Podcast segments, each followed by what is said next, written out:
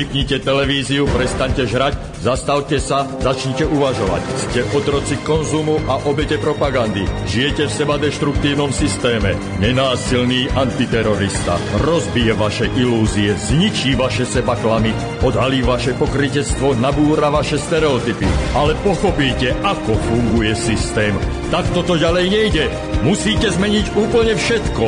Začnite sebou, začnite dnes. Zajtra je neskoro. Nenásilný antiterorista. My sme jedno. A preto Subham Astu Sarvajagatam.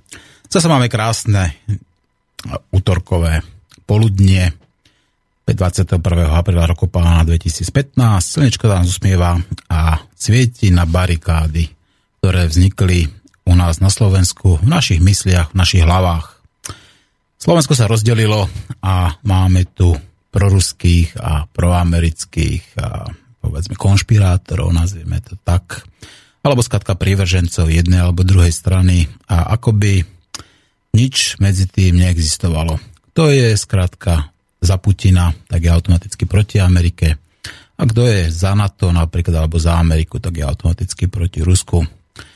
Nie je to dobré, pretože aj Budha hovoril, že tá zlatá stredná cesta je najlepšia. Preto by sme si mali uvedomiť, že tento strach, ktorý vyvolávajú v nás mass media, kde nás na jednej strane strašia Ruskom a na druhej strane nás strašia povedzme Amerikou alebo NATO, tak e, ten strach ako taký nie je dobrý radca a nie je dobré, keď nás ovláda. Strach je zneužívaný a používaný na to, aby ovládal mysle ľudí. Preto je dobré, keď sa otvorene, úprimne porozprávame znova s Moskovčanmi, s Kirilom a s Andreou, ktorí žijú a zažívajú takú tú klasickú ruskú realitu a ktorí nám porozprávajú o súčasnom živote v Rusku a o propagande, ktorá tam samozrejme funguje. Budeme hovoriť aj o protiruskej propagande očami Rusov, ale môžeme hovoriť kľudne aj o protiamerickej propagande. Môžeme hovoriť o ekonomickej situácii očami bežného spotrebiteľa, pretože často tie informácie, ktoré sa dostávali k nám z tých našich mass médií, boli deformované, manipulované a vykreslovali tú realitu inak, ako bola. Čo sa týka toho antiputinovského hnutia, tak ja nepochybujem, že tam určite nejaké je Existuje piata kolóna a dokonca jeden taký významný ruský mysliteľ písal aj o šiestej kolóne, ktorá v tom Rusku funguje a ktorá v podstate, dá sa povedať, na jednej strane ako by spolupracovala s, s tou ruskou verchuškou a na druhej strane jej kroky sú často protiruské. Ja si myslím, že je v životnom záujme Slovákov mať dobré susedské vzťahy. Mať dobré susedské vzťahy s Maďarskom, s Čechmi, s Poliakmi, s Rakúšanmi, s Ukrajincami, ale samozrejme aj s Rusmi, aj s Američanmi. Veď Rusi sú naši predsa strategickí dodávateľia a myslím si, že nie je dobré toto len tak hodiť za hlavu. Ja viem, že ten plyn môže byť aj politickou pákou na to, aby ovládal politiku tu na Slovensku, ale na druhej strane je to, taká tá, je to taký zdroj, ktorý reálne potrebujeme a bez ktorého si nevieme predstaviť, že by naša ekonomika fungovala, alebo dokonca, že by náš život fungoval, pretože to teplo, hlavne v zime, je pre nás dôležité. Nevieme si predstaviť, že by napríklad naše deti mrzli v škôlkach, alebo že by sme my mali nejaké studené byty. Preto je dobré, keď skutočne budeme mať férové a dobré vzťahy práve s týmto strategickým dodávateľom. Na druhej strane tiež si myslím, že by nebolo dobré, keď sme si pohnevali Američanov. Američania samozrejme sa snažia o tú hegemóniu vo svete a za posledných za posledné storočie musím povedať, že ju aj v mnohom získali. Pomaličky, potichúčky a potom aj verejne budovali obrovské impérium, Vytvorili obrovské, obrovskú sieť základní po celom svete, kde sa snažia presadzovať svoje mocenské záujmy. Ak niekto to popiera, tak si nevidí na špičku nosa. Ak niekto tvrdí, že Američania sú zárukou mieru, tak by som o tom veľmi vážne a hlboko pochyboval, pretože keby ste sa spýtali Iráčanov, keby ste sa spýtali Egyptianov, keby ste sa spýtali Líbícov, či kohokoľvek iného, sír, sírčanov, tak by asi pravdepodobne tie pekné slova o miery, o nenásilí a o demokracii vám poriadne otrepali o hlavu. Tak ideme sa spojiť teda s Andreou, pretože Kirilo má ešte trošku nejaké tie vyfikundácie, nejaké tie problémy a zapojí sa do našej diskusie až neskôr. A budeme sa teda baviť o tom súčasnom živote v Rusku. Takže budeme mať dnes teda priame spojenie s Moskvou, ale budeme hovoriť po slovensky, pretože Andrea Slovenka. Andrea, vítaj v éteri Slobodného vysielača. Ja som už trošku ospravedlnil Kirila, ktorý pravdepodobne bude meškať. No, čo sa deje teda v Moskve? Aké máte počasie? Začneme takými obyčajnými jednoduchými otázkami. Takže zdravím všetkých poslucháčov na Slovensku. No, počasie e, máme šialené aprílové mm-hmm. a padol nám sneh. Takže Máme pocit, že sa blížia Vianoce. No. Napadol vám sneh teraz v Moskve. No u nás svieti nádherné slniečko, takže v Moskve máte snežik. Ako a aj zostal, alebo iba taká, taká tá mláka sneho zostáva. Všetko, všetko sa to topí. No pomaličky sa to začína topiť, ale v noci bol mráz, takže potom ako nám tu už začali kvitnúť kvety pomaličky, tak e, to bol aj pre nás trochu šok. Aj keď väčšinou v Rusku padal sneh aj na 1. mája. Hej. To, to nie je nič zvláštne, no ale tohto roku tá zima prišla veľmi skoro. Či taj vlastne jar prišla veľmi skoro, takže mm-hmm. no. nás všetkých prekvapilo. A koho obvinujú médiá z toho, že teraz napadol sneh? hm? No, to je dobrá otázka. Ale predpokladám, že to sa zrejba taká hlúpa otázka, taká trošku možno provokatívna, ale narážam na niečo iné. A samozrejme aj u nás v médiách a predpokladám, že aj v Rusku sa šíri propaganda. No a samozrejme tá propaganda vie akúkoľvek, povedzme aj ten sneh napríklad, alebo aj tu nepriazem počasia, alebo čokoľvek v podstate zneužiť na to, aby manipulovala masami. Ako ty vnímaš tú propagandu v Rusku? Ej, existuje teda podľa teba taká povedzme, propaganda, ktorá by manipulovala to verejnou mienkou? Určite. Určite áno, pokiaľ ľudia sledujú len štátne televízne relácie, ako televízne programy, alebo počúvajú štátne rádio, tak e, povedala by som, že tá mienka e, a pohľad na situáciu, ktorá je vo svete, je veľmi jednostranná. Eh, z druhej strany eh, máme tu takú zvláštnu vec, ktorá pochybujem, že existuje na Slovensku. Môžeme si eh, dve hodiny denne na štátnom kanáli úplne voľne sledovať Euronews. A to je dobré alebo zlé ako to? Je to také nejaké vyvažovanie tej propagandy? Alebo znova je to iba také povedzme vytrhávanie z kontextu a taká tá do, doplňujúca manipulácia tou verejnou mienkou?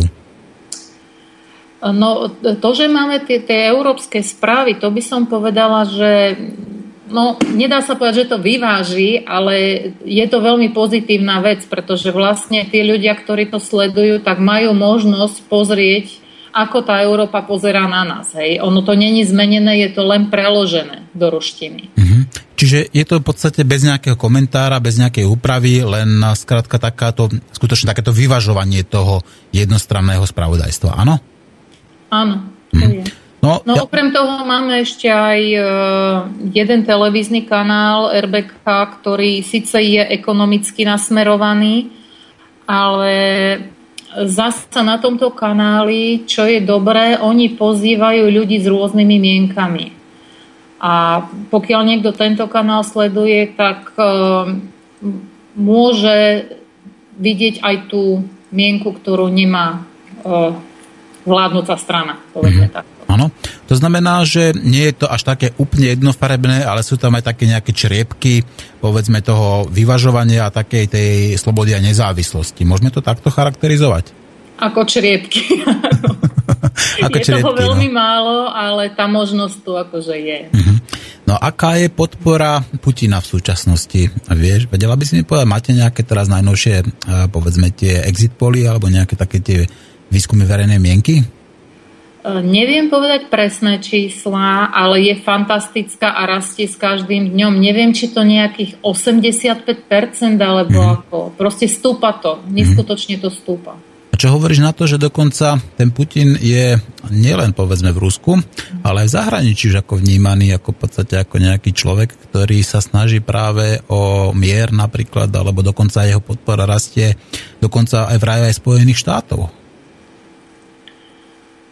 Uh, hm? Vieš čo, vždycky je to na tých ľuďoch, ktorí uh, sledujú, čo sa deje vo svete. Každý človek, on si robí tú vlastnú mienku. A na každú vec sa dá pozerať z dvoch strán. Na Putina presne takisto. Hej. Mm-hmm. Z jednej strany, ako si už spomínal, po celom svete sa rozširujú tie americké vojnové bázy, a e, akože to je vec, ktorá je očividná a samozrejme, že keď sa takéto veci približujú k hraniciam tvojej krajiny, tak sa budeš snažiť e, svoju krajinu nejakým spôsobom chrániť. Mm-hmm. A zrejme z tohto pohľadu to vnímajú mnohí ľudia. Mm-hmm. Takisto s tými, s kým sa bavím, si všímajú, čo sa deje v smere palív takisto. Hej že je určitá tendencia vytlačiť Rusko z európskeho trhu a to miesto obsadiť Amerikou. Mm-hmm. Čiže taká ekonomická tomto... vojna teda trošku. No áno. Takže v tomto smere určite je možné nájsť v konaní Putina určité pozitíva. Uh, jeden z posledných exit ktorý bol, čo sa týka Krímu, vyše 90% ľudí, ktorí tam žijú, aj po roku vyhlásili, že sú spokojní a šťastní s tým, že to, ten Krym sa vrátil do Ruska. Mm-hmm. Takže ja myslím, ako každý politik, e, on má svojich zástancov a má tých, ktorí sú proti nemu. Mm-hmm. No a keby si mala kľudne úprimne otvorene povedať, že čo je teda zlé na Putinovi? Že v čom, aké má teda nedostatky alebo aké chyby urobil, ktoré by sa mu dali vyčítať? Hmm. No pre mňa osobne, ja sa akože do politiky moc nemiešam, ale pre mňa osobne e, ja si veľmi ťažko vážim ľudí, ktorí klamú. Mm-hmm. No však povedz konkrétne, ako ja je veľmi rád, keď sa dozvieme tu na Slovensku dať nejaké konkrétne Putinové klamstvá, lebo u nás samozrejme tá propaganda ako proti Ruska frčí v podstate v parlamente, v mass media, v televízii samozrejme ale mm. také tie konkrétne veci vždy budú našich poslucháčov zaujímať. Mm-hmm. No napríklad to, že on veľmi dlho zamietal, že ruskí vojaci sú na Ukrajine mm-hmm. a v súčasnosti je to akože už potvrdené, že sú tam. Veľmi často sa stretávame s listami matiek, ktorých synovia niekde tam zahynuli alebo bojovali a nesmú o tom hovoriť, e, to už sa nedá schovať. Hej. Mm-hmm. Ale to sú nie ako tá pravidelná ruská armáda, ale sú to teda taká tá nepravidelná, to znamená uh, neoznačení vojaci. Áno, takíto sú to. Dobrovoľníci, dobrovoľníci, alebo no, ťažko povedať, ako to je. Mm-hmm. Hej. Z druhej strany e, si veľmi vážime to, že vlastne Rusko sa snaží pomáhať Ukrajincom, ktorí utekajú. Na, na dnešok je už vyše 800 tisíc ukrajinských utečencov na území Ruska. Napríklad naša dcéra sa učí na strednej škole s dievčatkom, ktoré je z Donecka. Keby, keby nebolo tej vojny, tak ona sa nikde nedostane študovať na takúto školu. Hej, mala urobené určité výhody, boli vytvorené podmienky, aby tieto deti, ktoré utekajú z vojnových podmienok, mohli normálne študovať ďalej a Rusko za to nič nepožaduje. Takže e, e, tie konvoje, ktoré idú s obrovským množstvom potravy na pomoci, častokrát ich na západných e, staniciach obvinujú, že vezú zbranie. No ja som tam osobne nebola, nemôžem povedať, ale vidím, ako u nás v škole susedia, známi stále zbierajú zošity, učebnice pre deti, oblečenie, topánky, lieky. To nemáme týždeň, že by niekto nepísal, že tam je rodina s určitým počtom detí a potrebujú tie a tie veci a už sa to zbiera, už sa to posiela. Takže mm-hmm. to je no, také. No, že to znamená, jednej... že to má teda aj e, pozitíva, aj negatíva. Ale ja si myslím, že Putin v niektorom tom uh, svojom prejave alebo v niektorej odpovedi tým mass mediám povedal teda, že sú tam nejakí teda, on ich že vežliví ľudí. To znamená takí tí ľudia, ako tí slušní ľudia, ktorí sa snažia tú situáciu upokojiť.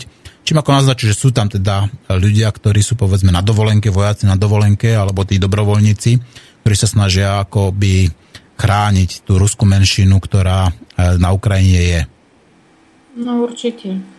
Mhm. No dobre, tak povedzme, a teda Putin klamal v tom, že sú tam není uh, ruskí vojaci, hoci tam sú. E, aké mm. ďalšie ešte klamstvá by sme vedeli Putinovi takto dokázať? No v danej chvíli napríklad e, otázka, ktorá sa týka Krymu takisto. Mm. Týka sa to nie obsadenia Krymu, ale finančnej situácie. Mm. Z jednej strany sú ekonómovia a politici, ktorí tvrdia, že pre Rusko je to veľmi výhodné, že sa Krym vrátil. Z druhej strany vidíme, že tam ide obrovské množstvo peňazí. Pri tom, že e, pri súčasnej ekonomickej situácii štvrtina Rusov je pod hranicou chudoby. Každý štvrtý Rus, keď si to viete predstaviť, to sú milióny ľudí. Mm-hmm ide obrovské množstvo peňazí na budovanie mostu na Krym, na všetky tie dotácie, ktoré sú pre tých ľudí tam e, potrebné určite. Lenže tá cena, ktorú platí teraz Rusko za e, to, že ten Krym sa vrátil e, do územia Ruskej federácie, je oveľa vyššia, než oficiálne sa to hovorí. Mm-hmm. Čiže zatvárajú trošku tie ekonomické fakty o tej, o tej pomoci. No, na druhej strane je dobré teda, že Krym uh, neprešiel povedzme tou takouto anabázou, ako prešiel ten Donetsk alebo Lugansk, že tam uh, nepadli tie výstrely, že tam neboli také tie zlé situácie, ako nastala v Odese, že tam prišlo k takému tomu nenásil, nenásilnému, povedzme to, ako uh, pre, prevratu, alebo nie je správne to nazvať anexiou, pretože a tam bolo predsa referendum a to referendum teda uh, bolo právoplatné, alebo spochybňujete napríklad, spochybňujú ľudia aj to, že to referendum, ktoré bolo na Kryme, bolo právoplatné a ten Krym nepatrí Rusku na základe rozhodnutia, slobodného rozhodnutia ľudí? Určite nie. Ja neviem, ako, sú mnohí ľudia, ktorí nesúhlasia s tým, že ten Krym bol pripojený. Mm-hmm ale ja osobne som nestretla ľudí, ktorí by um, spochybňovali toto referendum. Mhm. Aj kvôli tomu, že väčšina Rusov má nejakých známych na Kryme, alebo tam jazdievali na dovolenky, takže majú možnosť sa spojiť s tými ľuďmi, ktorí tam žijú a spýtať sa ich, ako to vlastne bolo. Hej. A hovorím, že fakt nestretla som ani jedného človeka, ktorý by toto referendum spochybňoval. Mm-hmm. Vidíš to, napriek tomu ten západ, povedzme kľudne aj Spojené štáty a Európska únia toto referendum spochybňovali a evidentne bezdôvodne. A zasa dá sa povedať, že toto bola práve tá protiruská propaganda, ktorú sa snažili dostať mm-hmm. do, do našich hlav. A tá protiruská propaganda teda u nás skutočne existuje. A zase na druhej strane, už dokonca Európska únia hovorí o tom, že chce vyčleniť nejaké finančné prostriedky na to, aby zastavilo tú proruskú propagandu. V istom období bola RT, to znamená Russian Television, ruská televízia vysielajúca po anglicky, jedným z najobľúbenejších kanálov v Nemecku. Ako hodnotíš to, že dokonca aj Nemci majú záujem počúvať povedzme takéto ruské spravodajstvo? No tak e, v, Rus- v Nemecku žije veľa Rusov bývalých. Mhm. Hlavne vo východnom, že bývalom. No nie len vo východnom, aj v západnom, mm. aj do dneška sú ľudia, ktorí sa snažia odsťahovať sa do Európy, do Ameriky alebo do Kanady, lebo si myslia, že tam je život lepší, ľahší, krajší. Mm. Takže e, my keď sme boli s orchestrom, v ktorom hrá naša dcéra v Berlíne, tam je dokonca ruský dom a na ten koncert uh, ruského detského orchestra prišli prevažne Rusy. Boli tam aj Nemci, ale prevažne tam, tam to bola veľká plná sála ľudí, ktorí vlastne sú bývali uh, občania Ruskej federácie alebo Sovietskeho zväzu už kde oni bývali. Takže ja to skôr beriem tak, že je to dosť veľa ľudí, ktorí uh, kedysi žili v Sovietskom zväze alebo v Rusku. Pretože tá súčasná mladá generácia, nemyslím si, že by nejak rozumela po rusky a mohla počúvať ruské, ruskú televíziu. No veď práve tá ruská televízia vysiela po anglicky a predpokladám, Aha. že tých, tých Rusov nemôže tam byť toľko, aby to malo nejaký, ako nejaký signifikantný vplyv ako na tú sledovanosť znamená, ak eh, bola v istom období jedna z tých najsledovanejších, povedzme, spravodajských televízií v Nemecku, to znamená, že ju museli sledovať aj Nemci, hovoriaci po anglicky. Takže preto, preto som sa pýtal, že čo hovorí na to, že Nemci, povedzme, ako uh, majú záujem aj tie informácie o Rusku, ale no, nie v podaní, povedzme, tých oficiálnych mass médií. To mi uniklo, že to je po anglicky. Áno, áno, áno. Ja si predpokladám, že ju nepozeráš, pretože Arty teda vysiela aj v Amerike, dokonca v tam rôzne problémy, že sa ich nechcú akreditovať a tak ďalej, snažia sa im robiť rôzne obštrukcie ako v rámci, ako v rámci tohto správodajstva, čiže tá sloboda, a inform, ako sloboda informácií dokonca aj Spojených štátov je takýmto spôsobom pošliapávaná. Mm. Každopádne si myslím, že ak sú ľudia, ktorí sledujú relácie z iných krajín, sú to ľudia, ktorí rozmýšľajú a nechcú byť zmanipulovaní, chcú si vytvoriť vlastnú mienku. Pretože ten súčasný svet e, a súčasné mass media, e, čohokoľvek by sa to netýkalo, vezmeme si len reklamu, hej. Áno. Ono všetko je to o manipulácii e, našou mienkou, našimi pohľadmi na život. Keď si zoberieš hračky, alebo ja neviem, čokoľvek v našom živote. Každý, kto sa zaoberá nejakou reklamou, mass médiami alebo nejakou takou publičnou prácou, snaží sa ovplyvniť mienku ľudí v tom smere, ktorý je preň vhodný a ktorý sa jemu páči. Mm-hmm. No, to tak je. Tak ja som už v niektorých z tých svojich reláciách nazval, že reklama je inštitucionalizovaná lož. To je opakovaný klam a do reklamy veľmi pekne hovorí u nás pán doktor Marman, univerzitný psychológ, ktorý pekne psychologicky stopuje a analizuje práve účinky ako tej reklamy a ktorý hovorí, že tá reklama ako taká má povedzme taký ten deštruktívny účinok na tú našu spoločnosť. A, ale vráťme sa k tej propagande. Uh-huh. A ako by si ako povedal, čo je takým tým typickým znakom tej súčasnej ruskej propagandy? Je to nejaká adorizácia Putina, alebo je to skrátka ako nejaké to velebenie, je to skrátka niečo také, že pán Putin je boh alebo nový cár, alebo skrátka v čom teda tá, tá propaganda ruská ako tak najviac vystrkuje rožky? No určite, ako si povedal, že je to takéto vychvaľovanie Putina z jednej strany, pretože ak si vezmeš tie štátne kan- e, televízne spoločnosti, tak e, nie sú jedné jediné správy, v ktorých e, by sa to neuspevovalo a neukazovalo ako nejakú ďalšiu fantastickú vec on urobil a kde on bol a jak on dobre všetko robí. Mali sme tu prípad pred pár týždňami na niekoľko dní Putin nejako vypadol z dohľad do televíznych kamier a nebolo e, žiadnej televíznej nahrávky niekoľko dní. Áno, toto som zachytil, až práve som sa chcel na to spýtať, že čo sa teda stalo, lebo tu už samozrejme tie mass media písali, že Putin je chorý a tam neviem, že nejaký tam bol teda niektorí to až dokonca tak mali do extrému, že tam teda e, mohlo byť nejaký pokus o prevrat a tak ďalej. A ako sa oficiálne vysvetlilo, že kde bol pán Putin a prečo práve chýbal ako no, vo svojej funkcii, prečo práve nevykonával svoju funkciu? No pokiaľ viem, oficiálne sa to nejak nevysvetlilo. Uh-huh. Ja by som skôr povedala, že nie je to až také zvláštne, ak človek, aj keď je to prezident, nie je v televízii zo pár dní. No ja to tiež kde... beriem, takže dokonca ten náš nám to vôbec nechýba, aspoň mne. Kde, kde je napísané, že prezident krajiny, ja neviem, či, ako je to s pánom Kiskom na Slovensku, mm. či musí byť každý deň v správach. Vieš čo, my hovoríme pánovi Kiskovi, že to je hovorca prezidenta, pretože skutočným prezidentom je úplne niekto iný, on je len hovorca. no počkaj, a teraz poďme na to inak. A ty sa bavíš s takými obyčajnými ľuďmi, či už stretávaš povedzme rodičov spolužiakov svojich detí alebo takých svojich priateľov. Mm-hmm. A mhm. chcú, je medzi nimi niekto, alebo sú Rusi, ktorí by chceli vojnu? Nie. Nie? Nie.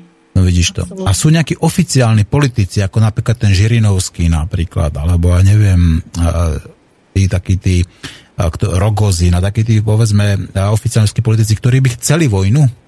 Alebo by hovorili, že, teda, že mali, mali by povedzme Rusi povedzme obsadiť niečo alebo zase ako nejakým spôsobom začať a, povedzme agresívnejšiu politiku voči západu alebo voči povedzme tým susedným štátom. Vieš, nepočula som nič takéto.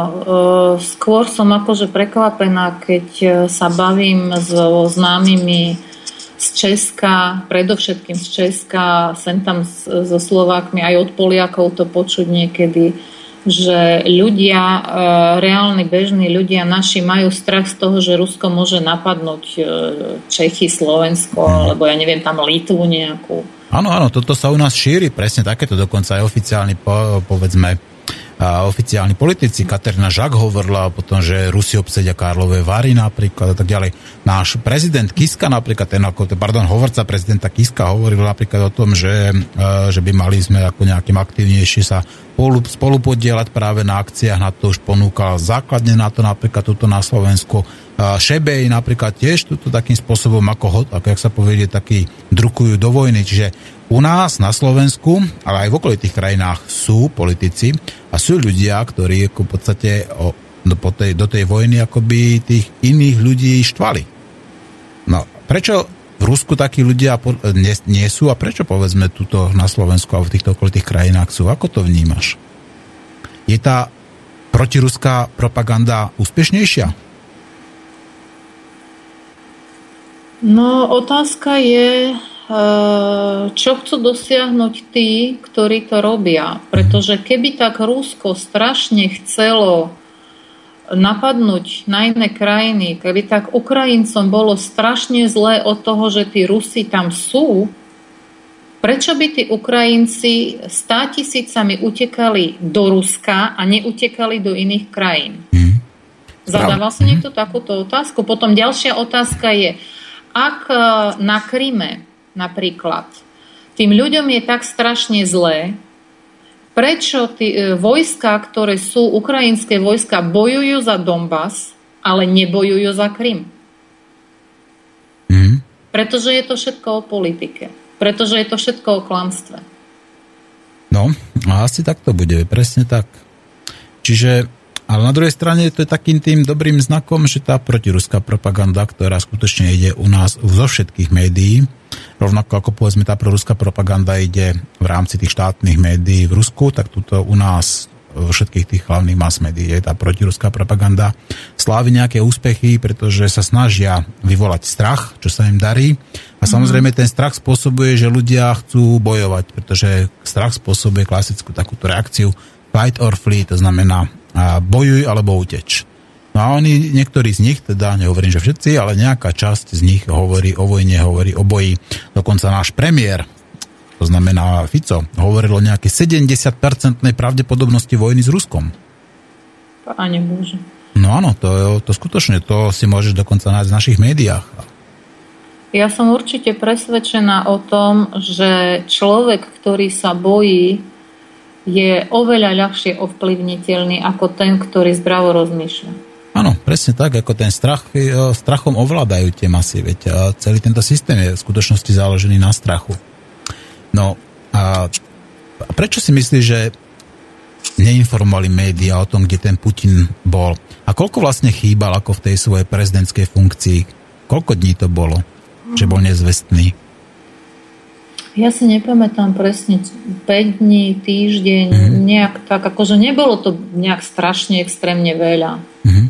A aké špekulácie sú teda, že kde pravdepodobne bol? Ja som to v tej dobe veľmi nesledovala, zachytila som to už akurát e, v ten deň, keď sa vlastne on objavil naspäť. No, mienky boli rôzne, akože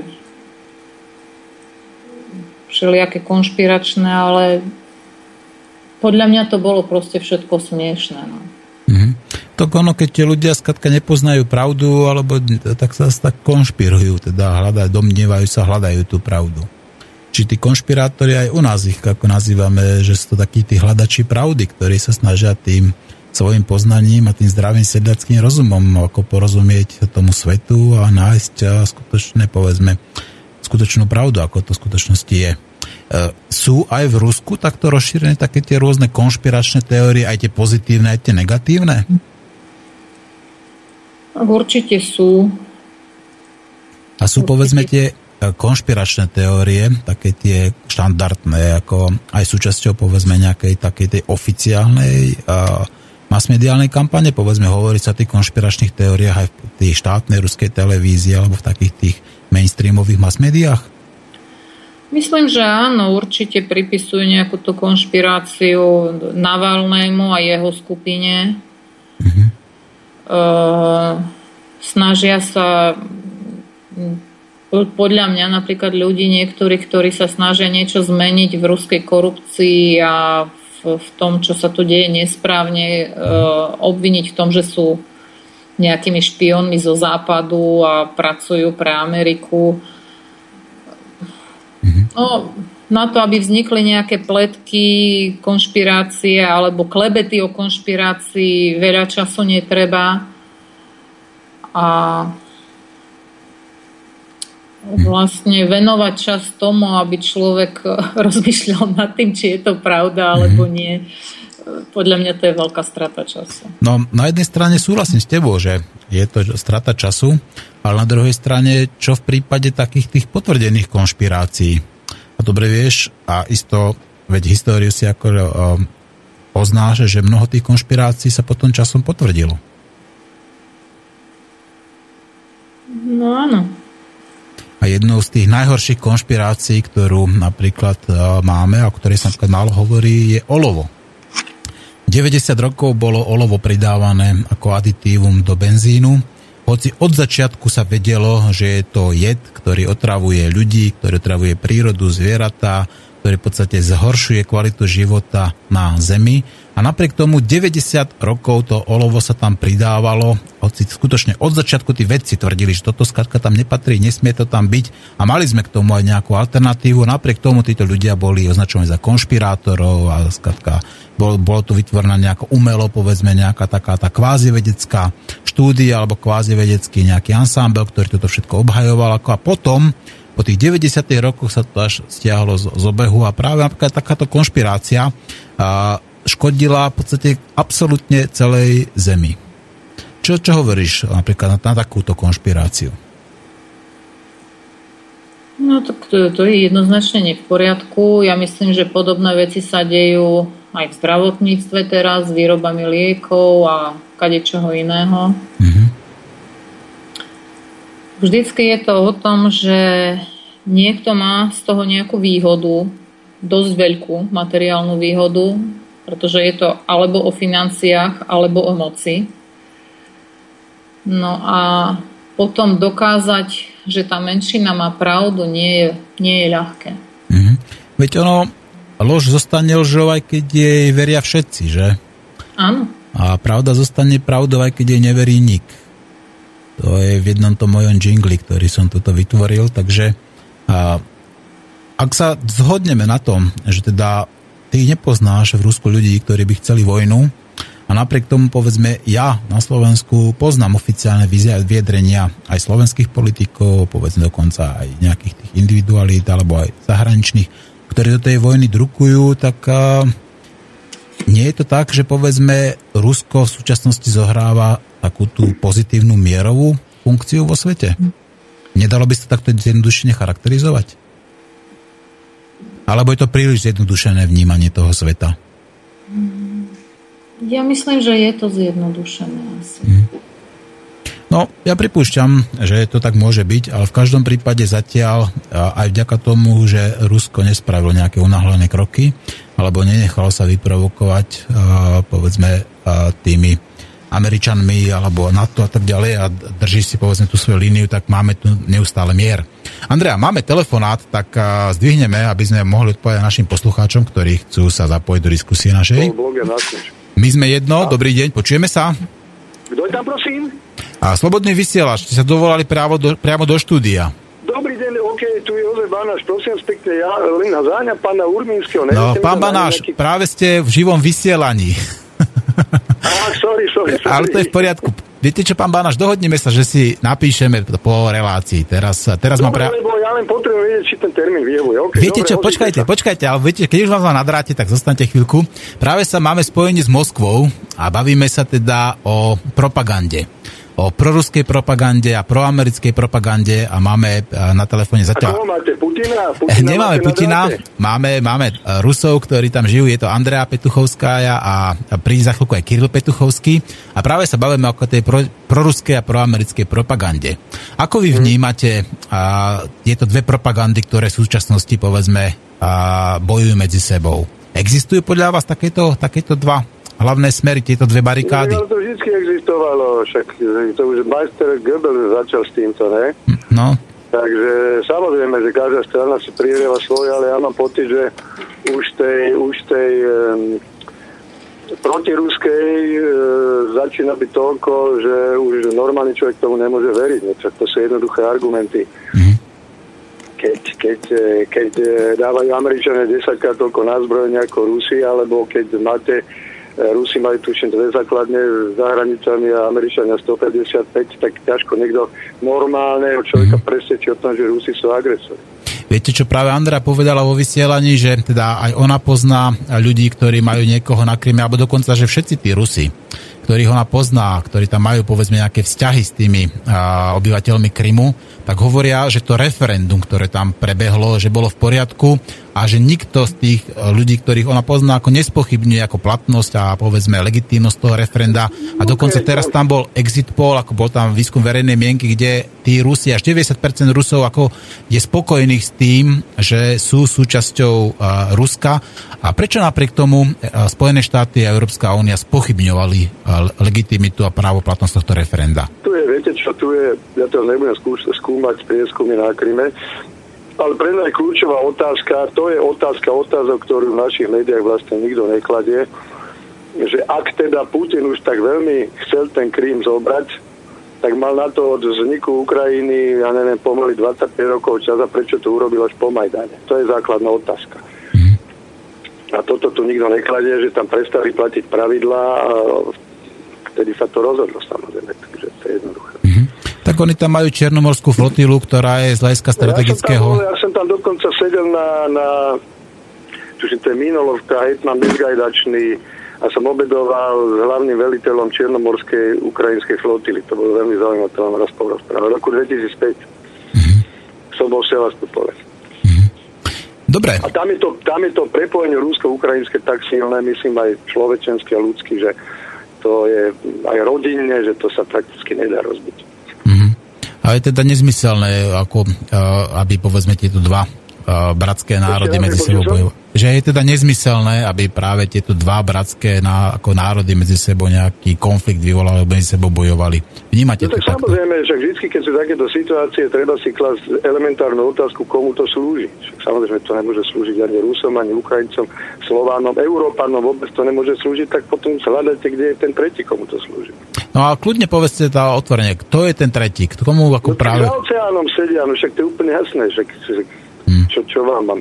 A prečo... Normálny človek vidí. Prečo takéto informácie nemôžeme počuť z našich oficiálnych mass médií? Prečo toto... Pozrite sa, ja som dal rozhovor do istého mesačníka, volá sa Zema Vek. Áno. A potom mi volali ľudia, ktorí neboli tým nadšení, že som dal rozhovor údajne nejakému konšpiračnému mesačníku.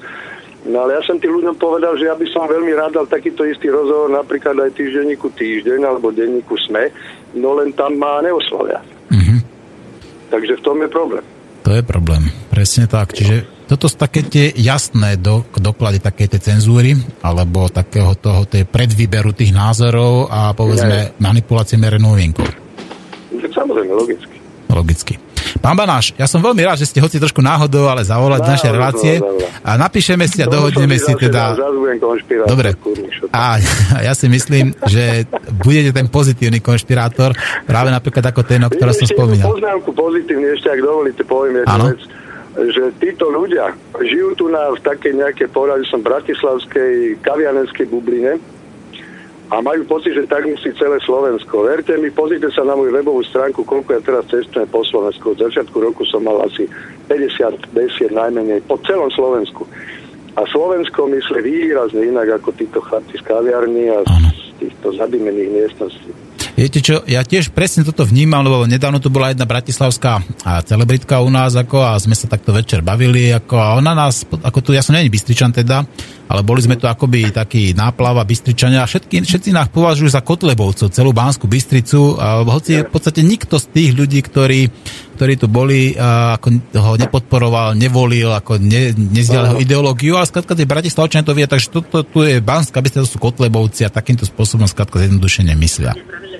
No, a tak inak, samozrejme. No tak. A pán Baláš, potom by, by sme mohli teraz aj oficiálne do vysielania povedať, že chystáme vašu autogramiádu vašich nových kníh u nás v klube Slobodného vysielača a že prídete ako host do našho vysielania, keď sa budeme no, baviť teda. Ja prídem, len ja neviem, či ten termín, čo mi tam navrhli chlapci vaši, pán mm. Urbínsky, že či to sedí 4. by to malo byť o 12. ale teraz sa mi ešte neozval. Lebo... No to, to ja som pri telefóne, takže ja som práve na linke, takže ako ja vám to potvrdím samozrejme, že ten štvrtého to bude a samozrejme spravíme to aj no, s tou... tak keď potvrdzujeme, tak prídem. No. Dobre, takže milí poslucháči, počuli ste Jozefa Banáša, príde k nám 4. mája, spravíme autogramiádu, spravíme s ním besedu okay. a spravíme s ním online vysielanie o aktuálnych, či už a príčinách, povedzme, problémov, ktoré tu máme, alebo o tej politickej situácii, ktorá tu je, alebo môžeme sa baviť kľudne o knižkách. O ja som, sa, o sa Alebo o živote. Ja som bibliofil, e, čítal som vašu knižku Kód 9, ak si dobre pamätám, áno, Kód 9 a mm-hmm. myslím si, že to bolo z hľadiska tej slovenskej literatúry dobrý počin, že ste takéto niečo vydali. Tým už mám ďalšie prúsery kód 1 a teraz najnovší Velestúr, takže...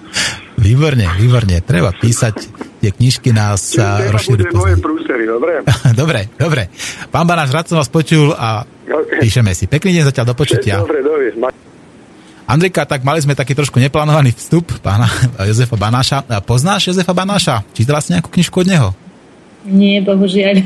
Čo, paradoxne je to uh, slovenský, ako bývalý slovenský politik, ktorý dokonca bol aj jedným z tých vysokých predstaviteľov pri NATO, ak si dobre pamätám, ale práve sa aj k týmto problematikám vyjadroval a hovoril teda o tom NATO nielen tie pozitívne veci, ale hovoril aj takú tú pravdivú realitu, že to NATO má aj tie svoje tienisté stránky, že často povedzme, a miesto toho, aby skutočne šírilo tú slobodu, tak skôr šíri niečo inšie, povedzme, ako šíri nejaké mocenské záujmy. A ako Rusku vnímajú obyčajní Rusi na to? Alebo ako ty vnímaš na to? Oh. to je taká bolestivá téma, pretože ja sa na to stále pozerám ako na nejaký inštrument, ktorý využívajú Američania a využívajú ho bohužiaľ eh, prikrývajúca peknými slovami na agresívne skutky. Hmm. Povedzme takto. No, tak uh, už tuto u nás na Facebooku uh, kolujú také obrázky, ako že uh, North Atlantic Terroristic Organization, to znamená Severoatlantická teroristická organizácia. Myslíš si, že to konanie na to je v rozpore povedzme s nejakým tými mierovými úmyslami alebo zobranými úmyslami, ako to oficiálne deklarujú? No ja mám taký pocit dosť často, bohužiaľ. Hmm. Nebolo by lepšie, keby povedzme takéto vojenské spolky, ako boli kedysi, že kedy si existovala tá Varšavská zmluva a to NATO, keby sme všetky takéto spolky, takéto pakty rozpustili ako a prestali vymýšľať ako takéto nejaké tie a, vojensko-politické ne, vyfikundácie, tak to nazvem.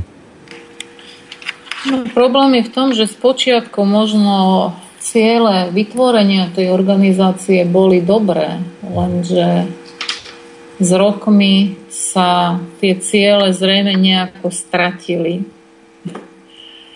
A každopádne ja som, dá sa povedať, taký pacifista. Pre mňa každá vojenská organizácia výroba zbraní a kadejaké tieto vojenské veci e, pre mňa jednoznačne nesignalizujú nič dobré. Mm-hmm.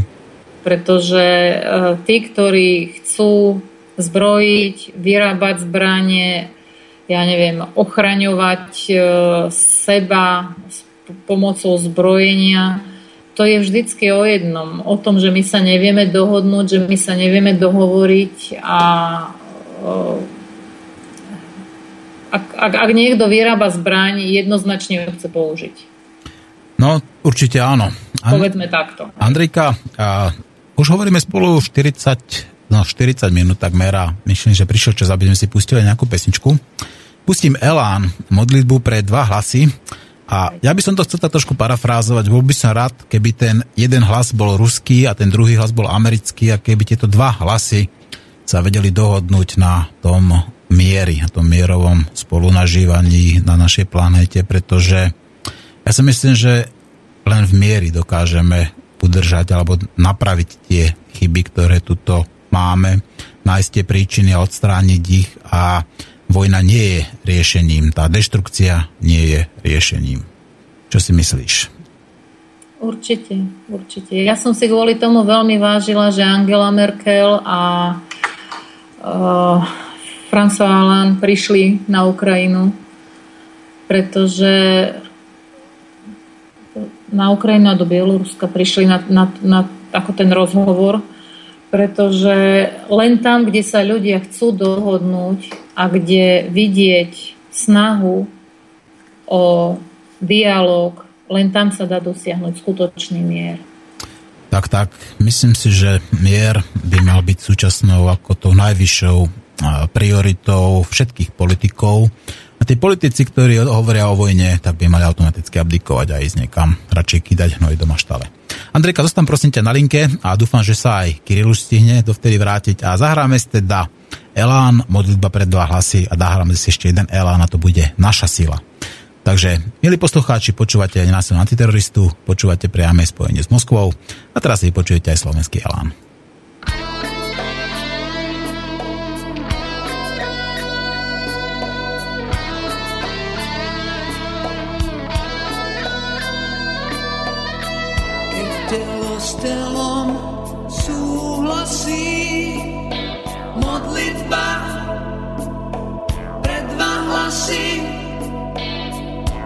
Mi nás iné nespasí. Len láska na zlé časy. Krásne je všetko neznáme.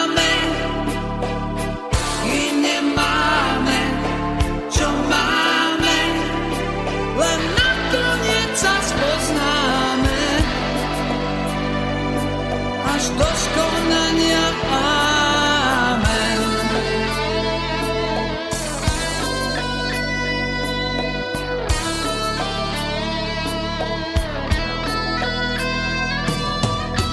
Daj, nech sa nikdy nestane, že vyhorí náš plamen.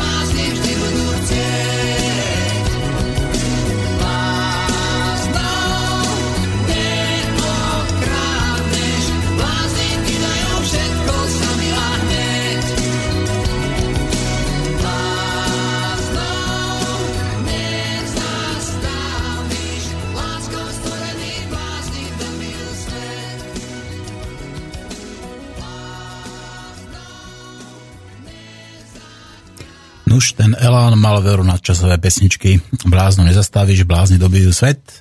Aj Einsteina považovali za blázna a takisto aj Isaac Newton bol takým svojím spôsobom zvláštny človek. Medzi genialitou a medzi bláznostvom je skutočne tenká hranica. Ale nebavíme sa dnes o blázna, dnes sa bavíme o súčasnom živote v Rusku a hlavne o propagande, či už proamerickej alebo proruskej, ktorá sa na nás valí z obidvoch strán. Na linke máme zatiaľ Andreu a možno sa už aj vrátil Kiril. Andrej, Andrea. Á, to už počujem aj Kirila, výborne, takže... Ďakujem z Moskvy. Galorit Moskva. Tak, vitajte v Eteri obidvaja tentokrát. Tak, Kiril, všetko v poriadku? Áno, Dobre. Som... To sú bežné ľudské starosti, takže rozumieme, človek musí niekedy si aj vybaviť niečo iné a priority sú trošku dôležite, iné dôležitejšie. Kiril, a s Andreou sme sa bavili o propagande, ja by som veľmi rád počul, ako vnímaš tú proamerickú a proruskú propagandu ty? No, vidíš čo, pro americkú propagandu tu skoro nepočuť, bo my tu máme svoje. No, ja mám taký pocit, že, že aj, aj vy v Európe, aj my tu na, a máme, máme svoju propagandu, máme, máme svoje veci a to je podobné len napríklad, keď ja vidím, keď ja čítam slovenské médiá, a zriedka oni napíšu niečo dobré o, o Rusoch alebo o Rusku, skôr to je no, niečo také negatívne, tak tu je, tu je naopak. Takže mm-hmm. my máme v Rusku okolo tzv. federálnych televíznych kanálov, hm, skoro 20. Tieto, ktoré vysielajú na celé Rusko a hm, ktoré sú bezplatné, že keď máš jednoduchú antenu na, na streche, takže chytíš. Takže z tých okolo 20 kanálov, niektoré sú úplne také zábavné len. A, takže z nich skoro, ja by som povedal, že len jeden, ktoré, ktoré dodáva, či ktoré vysiela pravdivú informáciu. A to je, to je, a to je business kanál, sa volá RBK, či RPC po slovensky a to je to, čo ja osobne pozerám. Ale je tam veľa, veľa správ o biznesu a financií, takže ale aspoň niečo ja akože, môžem tam počuť normálne. Ostatné, ostatné nemôžem tomu do, dôverovať. dôverovať. Hej, musím to preveriť, musím mať iné zdroje informácie. No a Andrea si hovoril, že je aj Euronews v Rusku. A, akože to pre mňa to je zaujímavé. Neviem, či by v Európe súhlasili urobiť niečo také, ako v Rusku, že by dali 3 hodiny denne nejakému ruskému kanálu vysielať na Európu. Vieš čo, Kirill, práve naopak, teraz Európska únia chce vyčleniť nejaké miliardy na to, aby začala bojovať s tzv. ruskou propagandou a práve najviac im vadí tá Russian Television, to znamená RT, ktorá vysiela v angličtine a ktorá v istom období patrila k tým najsledovanejším televíziám v Nemecku napríklad. To znamená, samotní Nemci museli pozerať túto televíziu a vďaka tejto televízii, ktorá samozrejme robí spravodajstvo z Ameriky a ktorá samozrejme je týmto, takýmto spôsobom, takouto protiváhou tej, tej jednostrannej propagande, tak robí skutočne problémy, ako v tom, v takom tom uniformnom informovaní, tom jednofarmnom informovaní a v Európe. Takže myslíš si, že to posolstvo, to RT ako má zmysel a je dobre, keď povedzme takýmto spôsobom funguje ruská televízia v zahraničí, ktorá vysiela po anglicky? A, vieš čo, RT to nie je nezávislá, nezávislá televízia. Hmm. To je, to je televízia financovaná ruským, ruskou vládou a mm, to je dobre, že oni dávajú inú mienku, hej, ale tiež to treba preveriť, to, čo oni hovoria. No, takže ja osobne nepočúvam, akože je RT, existuje aj v ruštine, ale zredkavo to počujem. Tá, musím hľadať stále a, nejaké iné zdroje informácií. Mm-hmm. Napríklad my, a, akože my máme hlavné kanály, napríklad sa volá aj prvý kanál, alebo RTR, a sa volá Rosia, kanál Rosia a tak ďalej.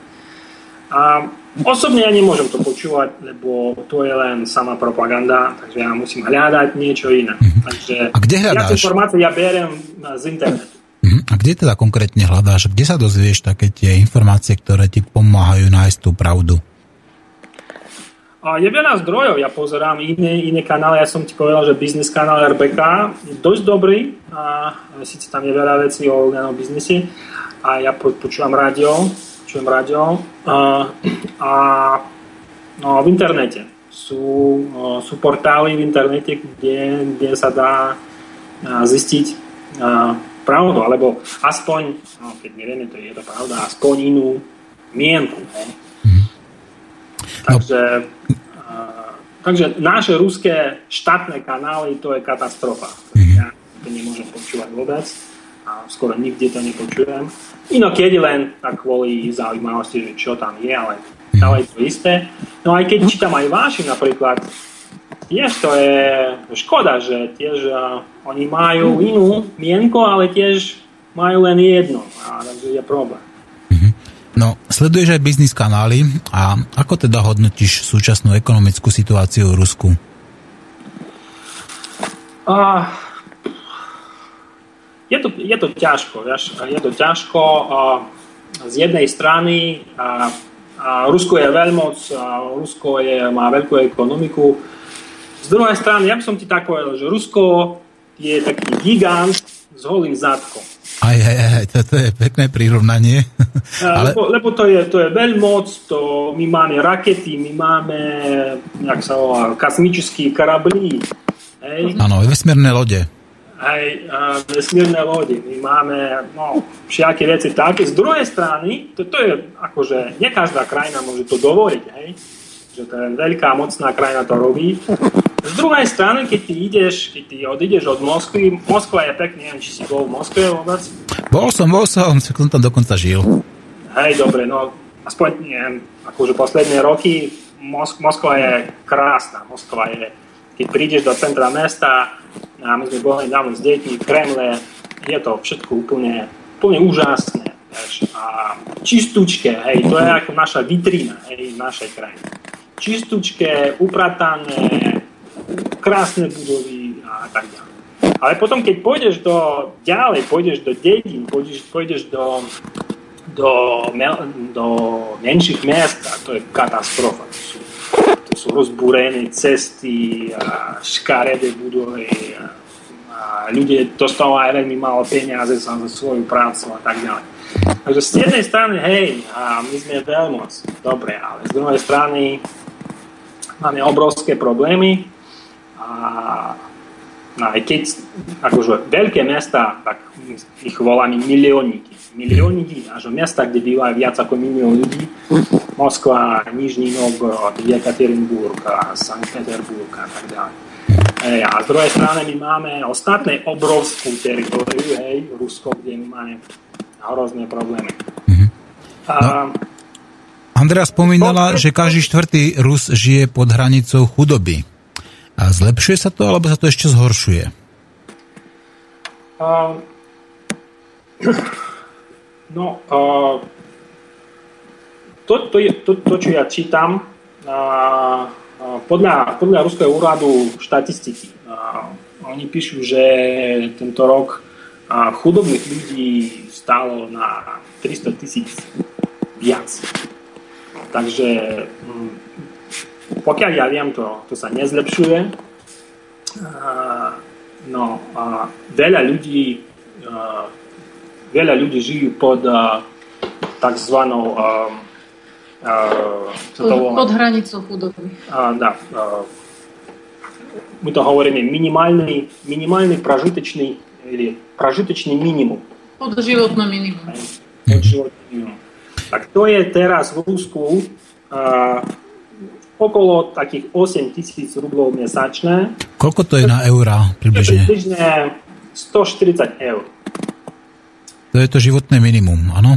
životné minimum, takže podľa oficiálnej štatistiky um, a 20 miliónov ľudí bývajú pod 140 eur mesačne. Ale keď ty máš na 5 eur viac, už nie, nie si už potom započítaný v tej, v tých medzi tými chudobnými, ale aj tak ty si, hej. Takže ozaj to môže byť okolo tých 30-30 miliónov chudobných ľudí v Rusku. A preto ti hovorím o holom zadku, to je katastrofa. To je katastrofa, keď ideš ďalej do provincie, keď ja idem do Nižného Novgorodu a idem tam, kde býva aj moja, moja rodina, tam v, hovorím, v oblasti, hej, v malých, malých a, mestečkách, dedinkách. To je oveľa horšie. Ako to vyzerá s ruským žublom? E, Ten jeho pád, ten strmý pád sa zastavil a, alebo pokračuje ďalej? A extrém, extrémny pád určite, určite zastavil, keď napríklad 1 euro, Jedno. 1 euro bolo 44 rublá pred niekoľkými mesiacami a potom išlo rýchlo do 120 rublov. 120 rublov, to je, to je, to je Trikrát. trikrát. To je trikrát. Behom mesiaca. Hej, takže potom vláda, vláda niečo robila s tým a že nakoniec ten, ten minulý mesiac teraz tá rubel išiel hore, takže teraz za 1 euro ti, ti dajú neviem, 55 rublov, to je ešte fajn. No, ale zatiaľ a, je veľká volatilnosť, takže on ide hore-dole, rubel viac, rubel menej. Nestabilné. No, je nestabilný, no aspoň nie je taký katastrofálny až pád, alebo jak, jak, jak to bolo. Takže my, my teraz plánujeme do, dovolenku, či cestu na Slovensku v júni, takže my rozmýšľame, že ako to bude a určite bude to pre nás teraz drahšie, a, ale aspoň nie až tak, ako to vyzeralo. No, keď budete na Slovensku, tak prídete do Slobodného vysielača a môžeme spraviť aj reláciu naživo, kľudne, tuto v Banskej Bystrici. Jaj, dobre. No, máte pozvánku, takže ak ho využijete, samozrejme na vás. Kryl, Andrea nevedela teda, aké fámy sa šíria o tom eh, nedávnom zmiznutí Putina. Vedel by si nám ty povedať, že čo sa tak v kuloároch hovorí o tom, že kde ten Putin bol a čo s ním bolo? Tak nič, nič tam nebolo vlastné. Putin len robil srandu. On to robí a on to robil srandu. On si zmizol a pozrel, že čo, čo, čo, sa, čo, bude, de- čo sa bude deť. Takže tá naša vláda bola šokovaná, nevedela, čo povedať. Všetci boli nervózni, či Putin zmizol, či on zomrel a čo teraz bude a či oni budú teraz prevládiť. To bol taký, taký rámus, vieš. Ale nič, on sa objavil. Hello. Nič sa nestalo. Putin je taký typ, že on, on robí taký veci. Nastali tam potom nejaké také mocenské preskupenie, ako povedzme bol niekto potom, keď sa vrátil odvolaný napríklad, alebo bol niekto zosadený z funkcie. Stalo sa také niečo ako na takých tých vyšších postoch? A nič, nič mimoriadne. A kto Putina zastupuje, keď je neprítomný? Je to Medvedev alebo napríklad Sergej Šojgu? Kto je taký ten druhý človek po Putinovi v súčasnosti? Pre, premiér. To musí byť premiér. Áno. Medvedev. No dobre, poďme ďalej. A už sme si povedali tam niečo o tej a, propagande. A trošku sme si povedali ako okolo tej ekonomickej situácie očami toho bežného spotrebiteľa. Ako to je s tým antiputinovským hrutím v Ruskej federácii? A existuje mocnie, alebo naopak práve vďaka tej propagande, štátnej propagande, tá pozícia Putina je čoraz silnejšia a neotrasiteľná? A, no, je, existuje opozícia, jasne. My, nie, je, je, je to, nie je veľká, nie je mocná, ale existuje. A, vieš o tom, že my máme dva druhé, druhé opozície. No, po, popíš nám aké sú to. Jeden, jeden druh sa volá systémna opozícia. Mm-hmm. A druhý druh, či typ sa volá nesystémna opozícia. Aha. Neviem, či, či toto vôbec existuje kde si inde vo svete. No na Slovensku určite tiež, lebo napríklad Slobodný vysielač ako v mnohých svojich um, tých atribútoch je systémová opozícia. Takže u nás to znamená, že keď, keď si systémna či systémová opozícia, a ty môžeš byť v, v parlamentu v Dume, hej, to sú naši komunisti, LDPR a, a, iné. Že oni majú nejakú určitú dohodu s Kremlom, že oni veľa nekritizujú Putina a potom môžu byť, môžu existovať. Môžu robiť, čo chcú, môžu kritizovať vládu, Hej. Potom oni nie sú prenasledovaní. Takže oni sú v Dume, oni sú v našom parlamente. A, také malé, a, no, men, menšie strany ako hlavná strana, ty vieš, jediná Rosia, či po slovensky povieš, to je, to je hlavná, akož najväčšia strana, proputinská strana, partia, hej? Strana. No. no, potom sú menší komunisti, LDPR, Žirinovský. hej, ten Žirinovský to je LDPR, a tam ešte. A ďalej. Oni sú, hej, oni sú, nie, už nie. Oni sú, oni sú malí, takže oni sú, oni si nemôžu dovoliť kritizovať Putina. Oni môžu si, môžu si niečo dovoliť, ale oni majú určitú dohodu s Kremlom. A potom je nesystémna opozícia, to sú, ktorí taký dohody nemajú, oni ozaj kritizujú tak, ako chcú a robia to, čo chcú. Takže potom oni sú prenasledovaní i oni majú málo šancov na, na, na to. Oni nie sú v Dume. Hej. No, takže oni sú prenasledovaní a oni sa snažia niečo urobiť. No zatiaľ bez, bezúspešne by som povedal. Mhm. Čiže vy teda nepovažujete komunistov a LDPR, teda Žirinovského za nejakú reálnu opozíciu. A chcem sa spýtať ale niečo inšie. U nás napríklad aj pán docent Eduard Chmelár hovorí, že u nás neexistuje demokracia, že tu existuje policentrická oligarchia s vládou partokracie. V Rusku vládne oligarchia tiež? A, a to bolo viac, ja by som tak povedal, to bolo viac pri Jelcine. Pri, pri ňom boli oligarchii, oligarchovia, ktoré, ktorí akože mali большой вес. У них был большой вес и влияние. Veľký vplyv. Veľký vplyv, hej, dobre. No a teraz je to menej, ale aj tak. Sú oligarchii, a, ktorých Putin má rád a sú, ktorých on nemá rád. Tak, ktorí, ktorých on nemá rád, to, tieto sú vo vezení a ktorých má rád, to, oni dostávajú, dostávajú od neho všetko, dostávajú tzv. gostzakaz. Mhm. a to- Štátne zákazky. Áno, štátne zákazky. štátne zákazky, hej, oni sú, oni sú v pohode. Takže sú oligarchy, ale aj sú nejaké ľudia, ktorí akože elit, takzvaná, takzvaná elita ruská, ale je to menej, než to bolo pri Jelcine, aby som tak povedal. No, máme tu otázky a patrilo by sa, aby sme našim poslucháčom odpovedali. Niektoré sú také dobre štiplavé, také veľmi také pichľavé otázky a hneď prvá je taká práve. Aha. Čiže píše nám Pepe z Mijavy. Čo hovoria bežní Rusi na to, že Ruskú centrálnu banku vyciciava rodina Rothschildovcov a nakupujú za zisky z predaja ropy a plynu americké dlhopisy a tým financujú americkú agresiu voči Rusku. Ako to teda vy vnímate? A Ježiš Mária, No, to je odpoveď. ja, ja, som, ja som toto ani nepočul. Prepáčte. My to nevnímame, to povedzme. Ta, niečo také ešte. Ako, Ja som počul všelijaké, ale také ešte nie. Dobre, takže zostávame bez komentára. Ďalšia otázka. Dobrý deň k téme propaganda.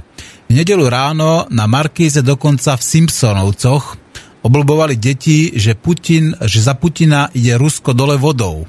Toto nám píše s pozdravom uh, Rasto Marček. Že už aj v Simpsonovcoch je tá práve ako taká tá podprahová propaganda. Čo to je, že čo je dole vodou? Čo to znamená? Áno, že za Putina ide Rusko dolu vodou. Aha. A ešte dokonca aj v Simpsonovcoch, že to bolo v, v nedelu ráno na Markíze. No, a zatiaľ, ozaj, ja by som povedal, to naša ekonomika nevyzerá bohviaká.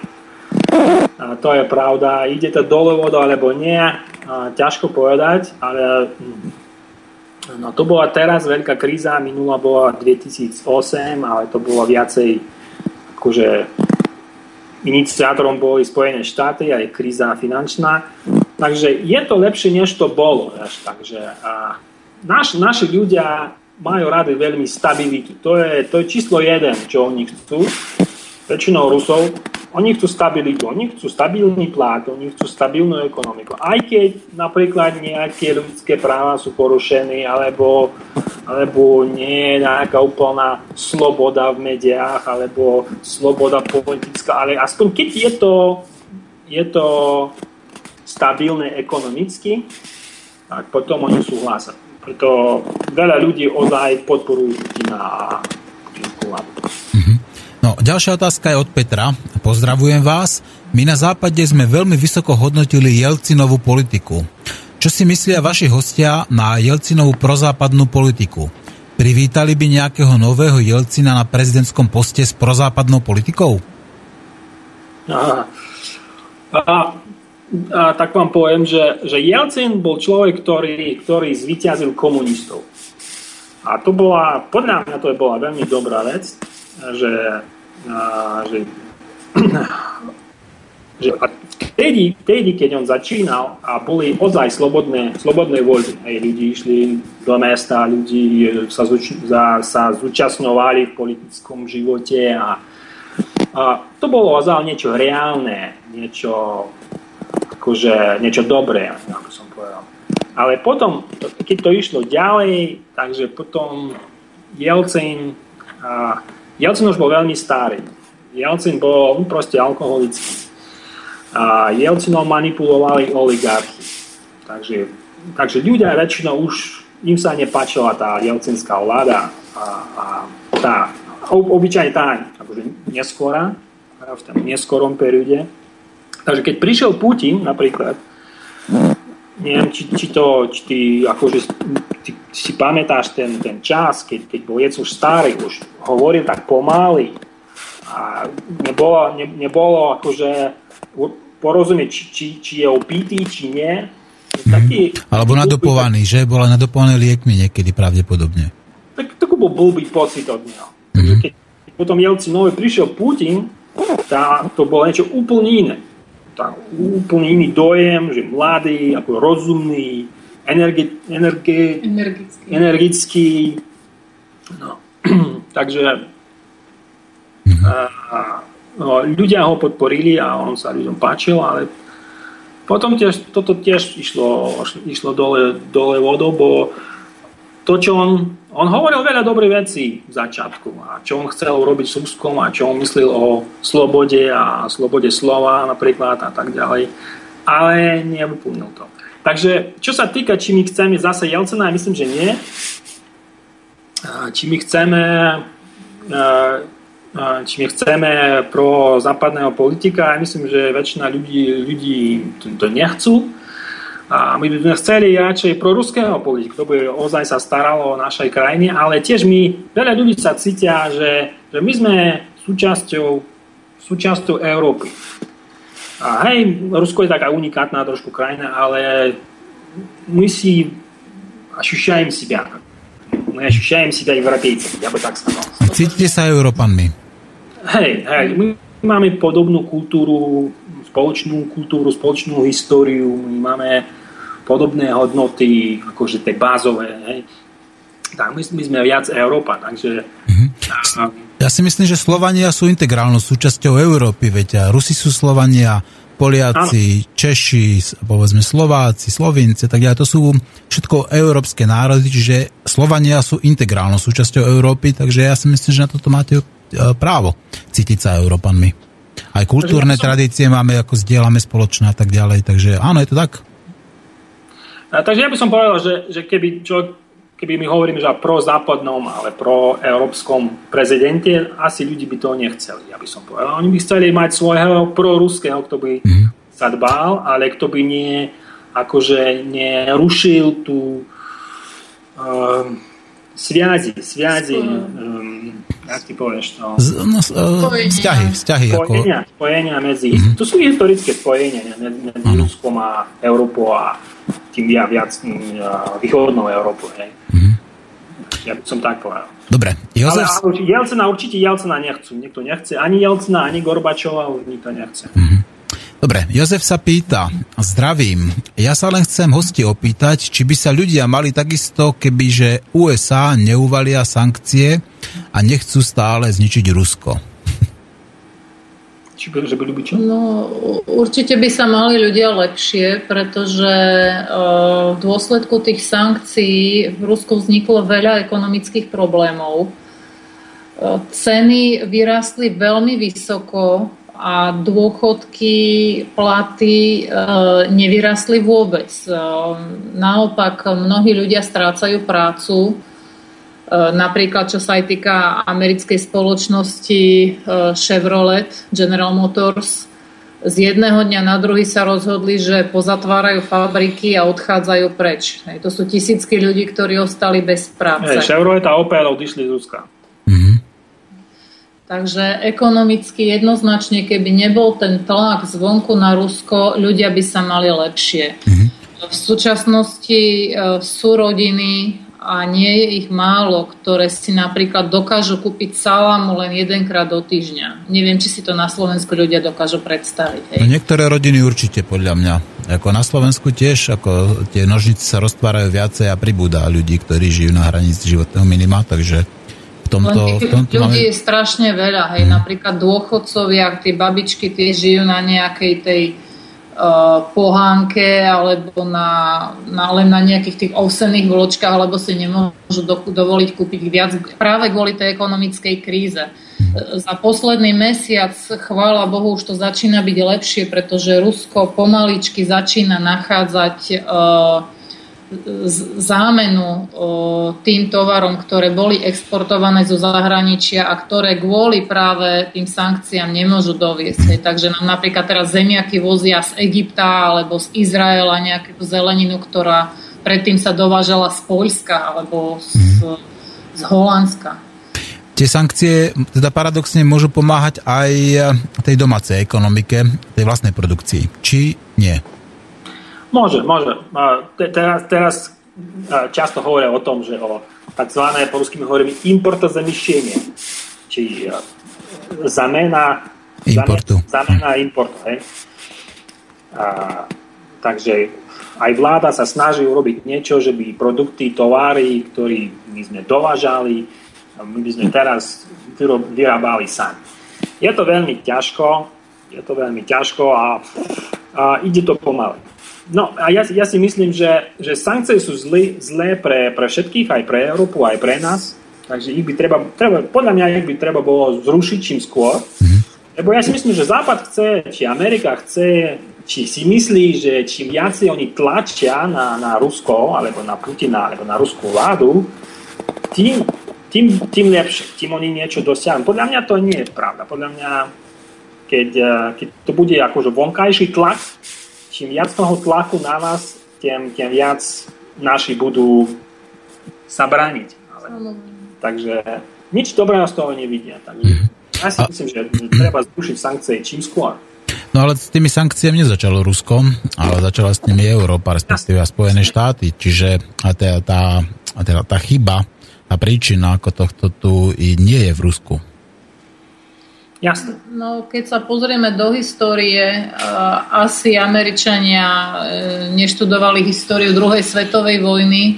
900 dní bola uvalená blokáda na Leningrad. Uh-huh. Hej, te, te, te, terajší Petrohrad. A tí, tí Rusi sa nevzdali. Ak si niekto myslí, že takýmto hlúpým spôsobom niekto dokáže ovplyvniť takúto veľkú krajinu, uh, tak asi nie je veľmi ako mm-hmm. múdry, povedzme takto. No, súhlasím. Ďalšia otázka je od Petra. Pozdravujem vás. Malé postkomunistické strany sprivatizovali strategické podniky do zahraničných rúk, aby sa začenili do západných štruktúr. Podporujú hostia privatizáciu strategických podnikov do zahraničných rúk? A viete čo, u nás, to, u nás to tak nebolo. Ja som to, ja som to veľmikrát počul, keď som bol na Slovensku od, akože, od priateľov, od uh, rodiny, že hej, v Rusku to nebolo, a keď, keď, keď bola tá perestrojka a keď uh, Sovietský zväz sa zrušil, sa zrušil? Rozpadol. Či rozpadol. My, my sme tiež mali privatizáciu, ale tie aktívy išli nie do zahraničia, ale išli do oligarchov. Bolo to skoro to isté. možno približne to isté, lenže to nešlo do zahraničia, to išlo do ku oligarchám. Takže niektorí ľudia dostali obrovský majetok za, za nič, za, za kapejku. Hej. A, a, a toto, toto to bol tiež veľký, veľký problém. Takže čo, čo, čo ja som počul tiež a, aj v, v východnej Európe, No ja to osobne nepodporujem. Podľa mňa to bolo, to bolo úplne nespravodlivo a aj keď to bolo u vás, aj, aj tu u nás. A to spôsobilo veľké ekonomické problémy pre ľudí a, a teraz ľudia myslia, že to, toto urobili demokrati. To, to sú demokra- že demokracia je taká, že ukradnúť a použiť pre seba. Hej. A myslím, že je tako, že istinný zmysel demokracie je trošku iný, lenže takí ľudí majú spomenky o, o, tom, o tom období, keď ku, ku vladi prišli. A aj keď sa im nepáčil ten sovietský zviaž, už mali to plné zuby, ale, ale a ta, ta, ten, ten period, ten 90. roky, hej, mm-hmm. to, bolo, to bola katastrofa. Hej, a to je akože sa znaní v, vo vedomí. vo vedomí ľudí, to, to je spojené s demokraciou hej, a novej vláde. To, ľuďom sa nepáči ten period a samozrejme aj mne tá tá privatizácia podľa mňa bola úplne nespravedlivá, ale teraz už podľa mňa ťažko niečo urobiť s tým, akože to reverzovať, to je... A ja ti dám jednu otázku trošku modifikovanú ešte raz. Pýtal som sa na tú vládu oligarchie. Mohol by som teda charakterizovať ako tú vašu uh, situáciu tak, že oligarchovia sa dostali k moci vďaka Jelcinovi a za Jelcina oligarchia vládla v Rusku. A teraz čiastočne, hovorím čiastočne, tá oligarchia stráca tú moc uh, pod vládou Putina? Uh, uh, dá sa to aj tak povedať. Uh, Často u nás hovoria, že to, my, to, čo my máme teraz, to je государственный kapitalizm. Štátny kapitalizmus. V podstate to je isté ako socializmus, reálny socializmus u nás kedysi, nie? Takže nové oligarchy, hej, nové, nové oligarchy teraz sú štátni príš, príslušníci, tak, tak poviem, činovníky. Mm. Uh, uh, úradníci. Úradníci, hej, úradníci. To je nová oligarchia ministri a všelijaké ľudia, ktorí majú všelijaké pozície vo vláde, lebo a, a na, napríklad, keď zoberieš korupciu v Rusku ešte, um, ešte, ešte v 2010, keď pán Medvedev bol prezident, hej, on, on mal taký prejav a povedal, že, že oficiálne to, to, čo oni vedia, čo tu vláda viede, že keď ide o zakúpkach. Štátne nákupy. Štátny zákaz. Na štátnych zákazkoch a, o, každý rok sa kradne 1 trilión rublov. Hmm. To je oficiálna štatistika. Jeden, no, to povedal Medvedev v 10. roku. 1 trilión rublov, to je, to je okolo 17 miliard eur. Hmm. A čo sa zmenilo? Akože, hej, T rokov, také isté problémy my máme. Mm-hmm. Takže, takže štát, podľa mňa teraz v Rusku, štát, štát to je, to, to je nový oligarch. To je mm-hmm. ten, kto krádne a nedá sa priviesť jeho k zodpovednosti. Hej. Mm-hmm. On robí, čo chce a, a z toho nič. Kiril, Kiril, keby si mal... To je nová oligarchia, by som tak povedal. Kiril, keby si mal porovnať tú mieru korupcie za Jelcina a mieru korupcie za Putina, je identická, zväčšila sa, zmenšila sa, ako sa zmenila? A, ťažko povedať. Ja by som povedal, že taká istá. Tá. Možno teraz vtedy vládli viac oligarchy, oligarchovia, teraz viac to sú to sú, to je štát, hej, to je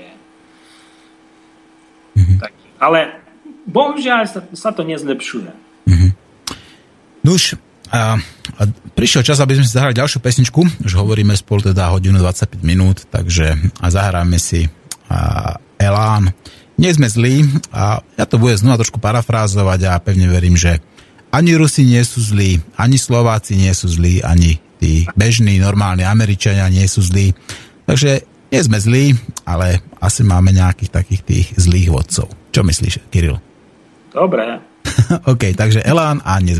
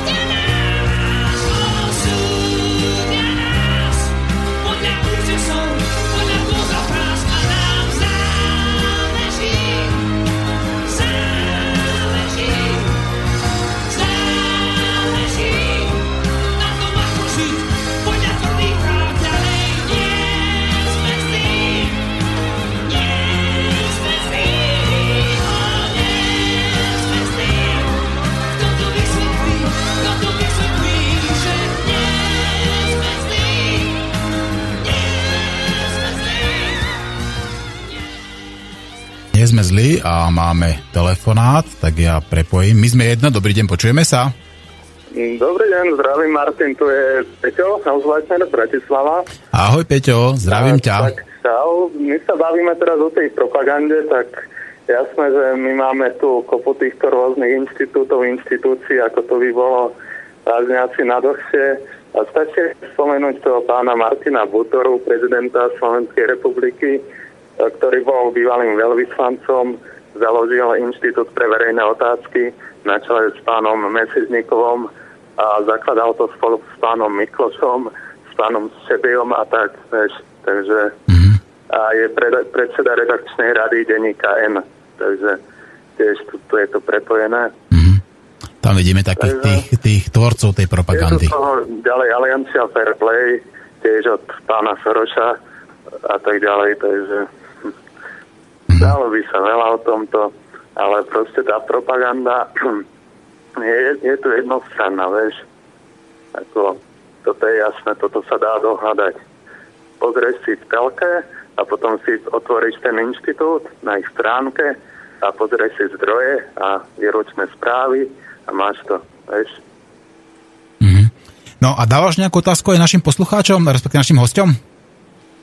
No vieš, ja som to len takto chcel okomentovať, takže chcel by som ich pozdraviť, že nech, nech nepodliehajú propagande a nech, nech sa im darí. No a tak.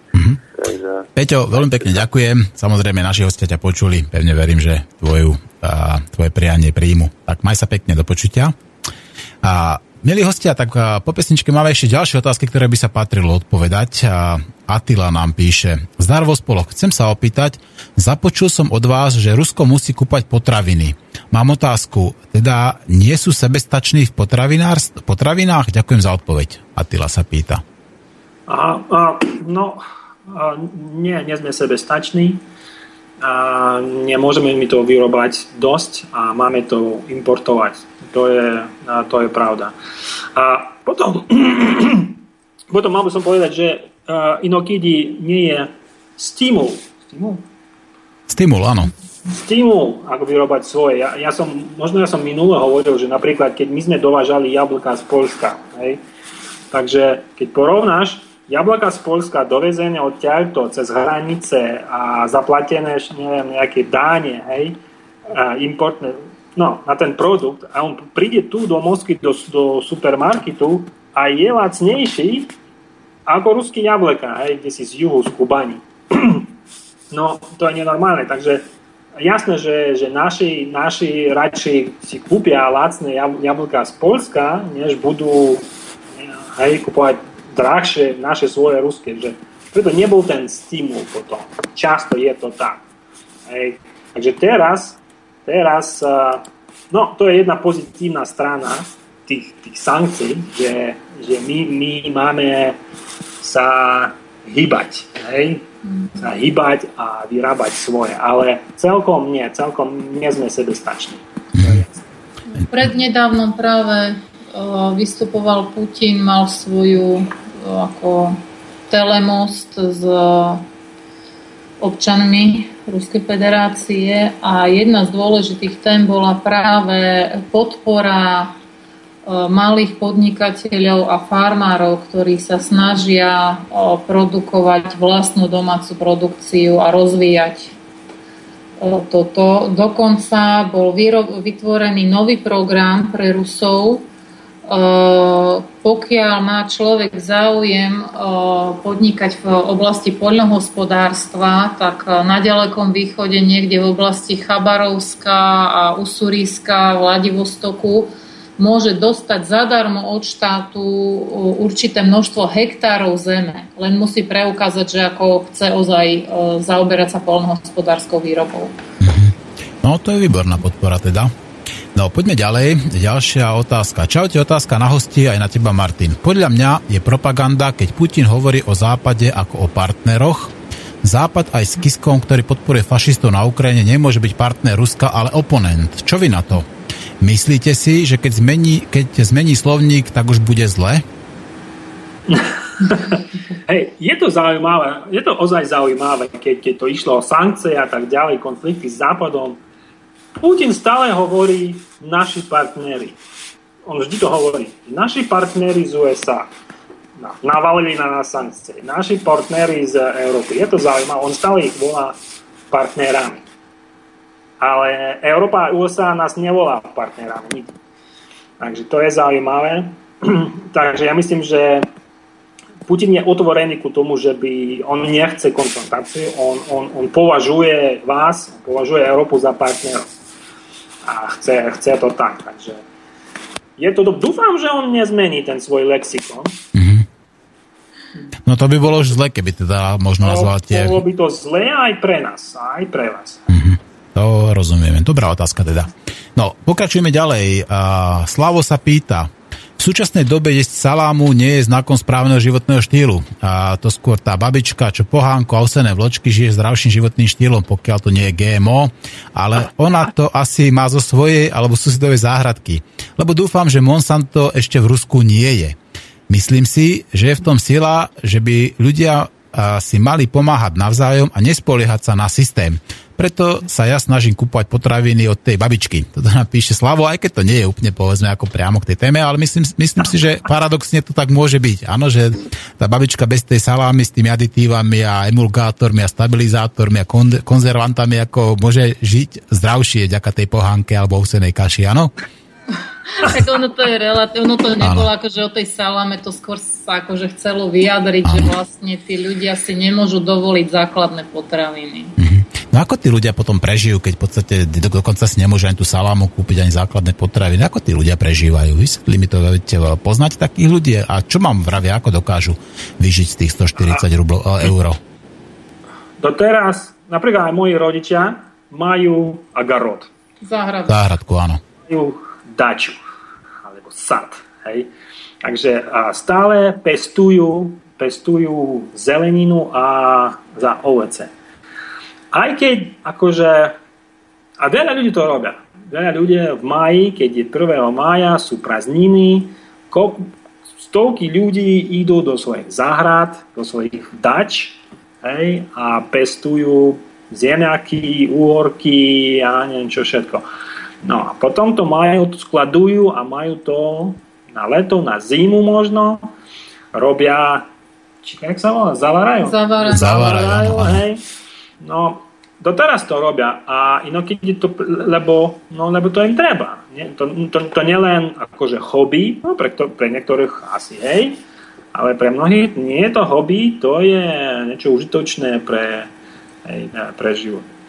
Aj tak bolo, tak bolo vždy, vieš, že aj keď, keď ešte pri Sovjetskom zväze, keď, keď v obchode nebolo nič, keď prídeš na návštevu, tak ti na stôl ti položia všelijaké, všelijaké zaujímavé jedlo. Hej? Áno, nakoniec bolo všetko. V obchode nič, ale v hladničkách všetko. Hej, hej, to je zaujímavé. Hej. Tak ľudia, ľudia nachádzajú nejaké spôsoby. Čiže taká tá potravinová sebestačnosť. vieš, No. Veľa ľudia majú po dve, ale tri práce naraz. Mhm. Pracujú večer, neskoro, ráno, vieš. Takže robia, čo môžu.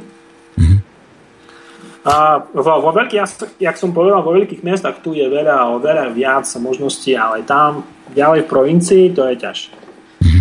Horšie je to teraz so zdravotníctvom, že vlastne tí ľudia, ktorí majú nárok na eh, lieky, ktoré sú zdarma, eh, tá, ten systém poisťovní je tu veľmi odlišný od, Ruska, od Slovenska. Eh, Väčšinou akože dôchodcovia eh, alebo tí chudobní ľudia, tí majú právo dostať lieky zdarma a eh, bohužiaľ kvôli tiež teraz tejto kríze a kvôli sankciám v lekárniach tie lieky, ktoré sú zadarmo, nie sú k dostatiu. Je len možné, aby si tí ľudia si lieky zakúpili za vlastné peniaze a práve v týchto prípadoch oni tie peniaze na to nemajú. A to ukazuje už, poukazuje na akú ťažkosť tejto situácie, pretože ak je človek e, závislý od liekov na srdce, od inzulínu alebo ja neviem, nejaké uh, analgetika od rakoviny a nemôže ich dostať zadarmo a nemá dosť finančných prostriedkov na to, aby si ich kúpil, uh, to už je tragédia. A ja by, ja by som ešte povedal, že to teraz máme veľa uh, lgot, lgoty, jak to povieš. A také daňové prázdniny. A, také Ešte lgoty? Výhody nejaké. výhody, áno. Že to, to, to, to, to čo štát, štát ponúka chudobným občanom alebo alebo niektorým kategóriám občanov. Počkaj, vydržte chvíľku, máme telefóna, takže zdvihneme to. A my sme jedno, počujeme sa? Áno, dobrý, zdravím. Pozdravujem vás v štúdiu a aj vašich hostí. Chcel by som sa opýtať uh, vašich hostí, že či majú informácie o živote našich ľudí tu, ako žijeme, alebo teda v západnej Európe a že aký majú postoj k tomuto nášmu systému.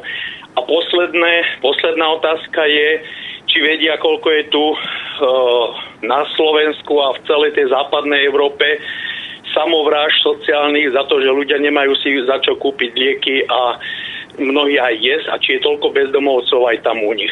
Veľmi pekne ďakujem za tie otázky. vedia. Ďakujem. Veľmi pekne ďakujem. Pozdravujem ich a veľa úspechov. Do A počutia. nech to s tou demokraciou v Rusku nepreženú potom. Dobre. Dobre. No najlepšie, na záver teda. No tak e, máte informácie o Slovensku a máte informácie o tých sociálnych samovraždách napríklad tuto, v- nielen na Slovensku, ale v Európe. A, hej, my sme počuli o tom a, a zaujímavé, že No a zaujímavé, zaujímavé, že v tých najbohatších krajinách Európy je čo najviac tých samovrážd. Mm-hmm. Čo som čítal. My, my, my vie, uh, celkom vieme, čo sa deje na Slovensku, bo každý rok je, my sme tam. aspoň raz, tak keď aj dva, aj hovoríme s ľuďmi a o tom, a o tom vieme. Aj o tom vieme. Čo som chcel povedať, že, že v Rusku, čo ešte máme, že, jak si povedal, boty, No nie, to tie výhody, sociálne výhody. výhody. A je veľa výhod. Takže štát ponúka občanom také výhody. Napríklad, keď človek nemá dosť peniaze, oficiálne zarába, dostane nejakú pasúde. Jak to povieš? Podporu. Podporu? Pasúde.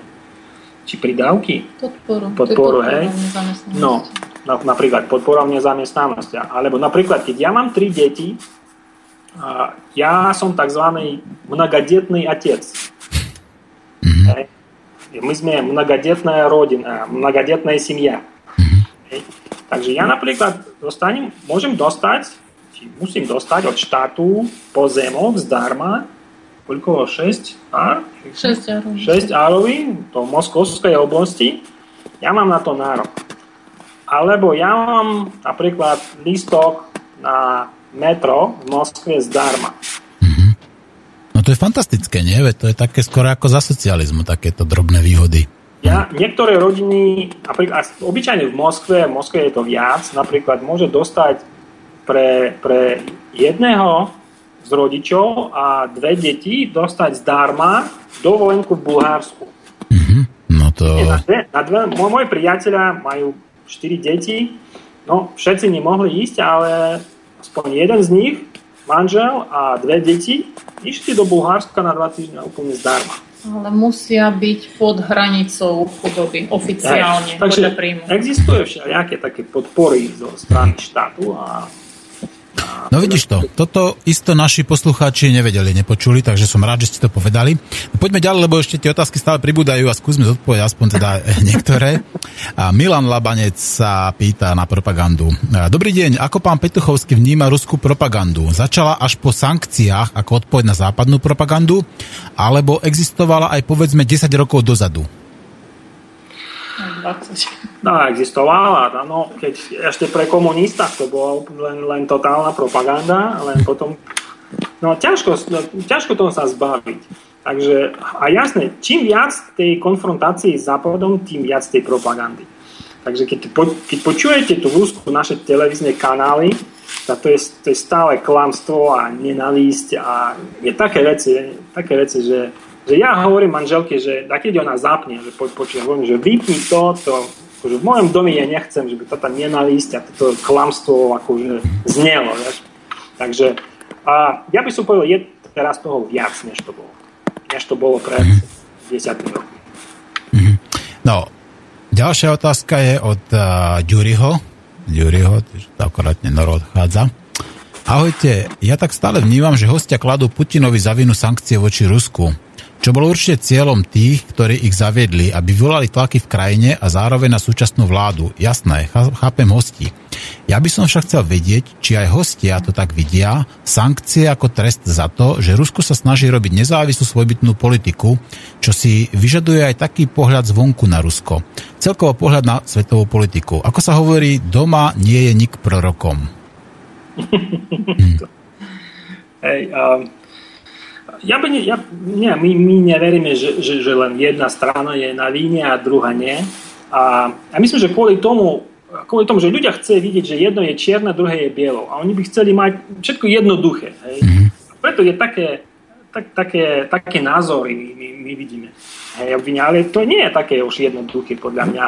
A aj Rusko je, aj Putin a jeho politika je na línii a myslím o čiastočné a z druhej strany to je politika USA, a keď oni na tej, napríklad Ukrajine, Ukrajine, to bolo jasné, keď, keď, eh, keď USA išlo tlačiť hej, na, na Ukrajinu a, a podporovala ten, ten štátny prevrat, čo tam bol, jasné, oni majú zodpovednosť.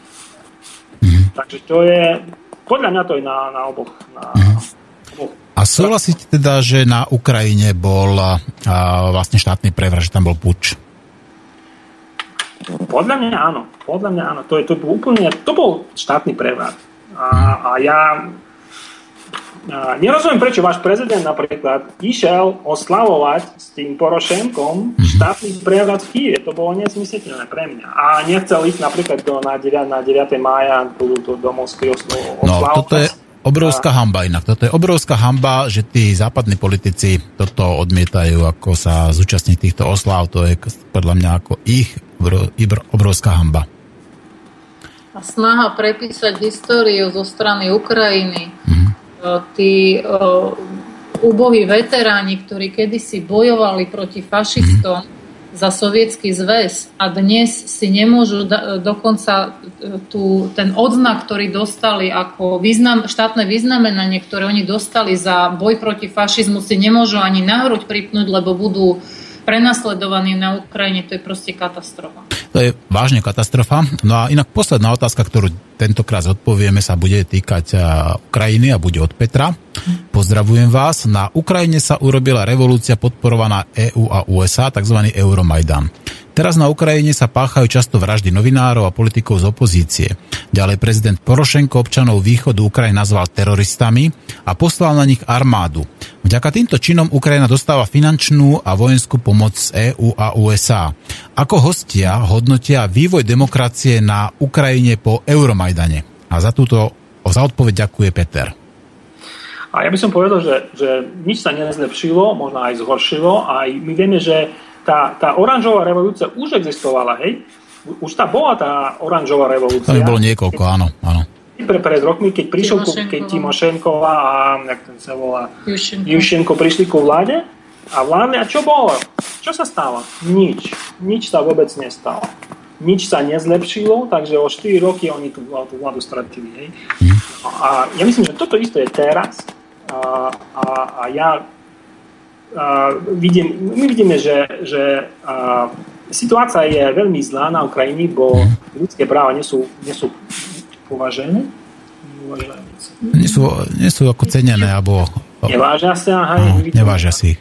Hej, a- Nedodržiavajú ich tiež. No. Hej, no to, to správne povedal pán, že, hej, že, že žurnalisti e, zabíjajú žurnalistov a žiadna, skutočnosti žiadna sloboda slova tam neexistuje teraz. Ty povieš niečo proti, proti no, tej novej ukrajinskej vláde, hej, a ty si terorista. Hej.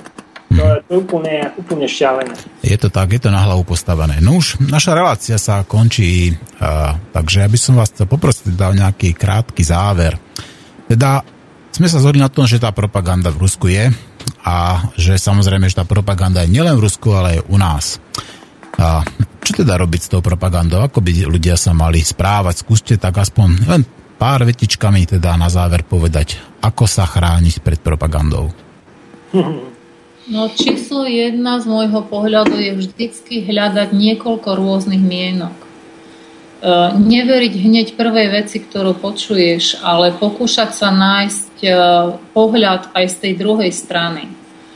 A myslím, že to je jedno zo základných pravidel, ktoré existujú v konfliktológii. Keď e, sa snažíš postaviť seba na miesto toho oponenta a pozrieť sa na svet jeho očami.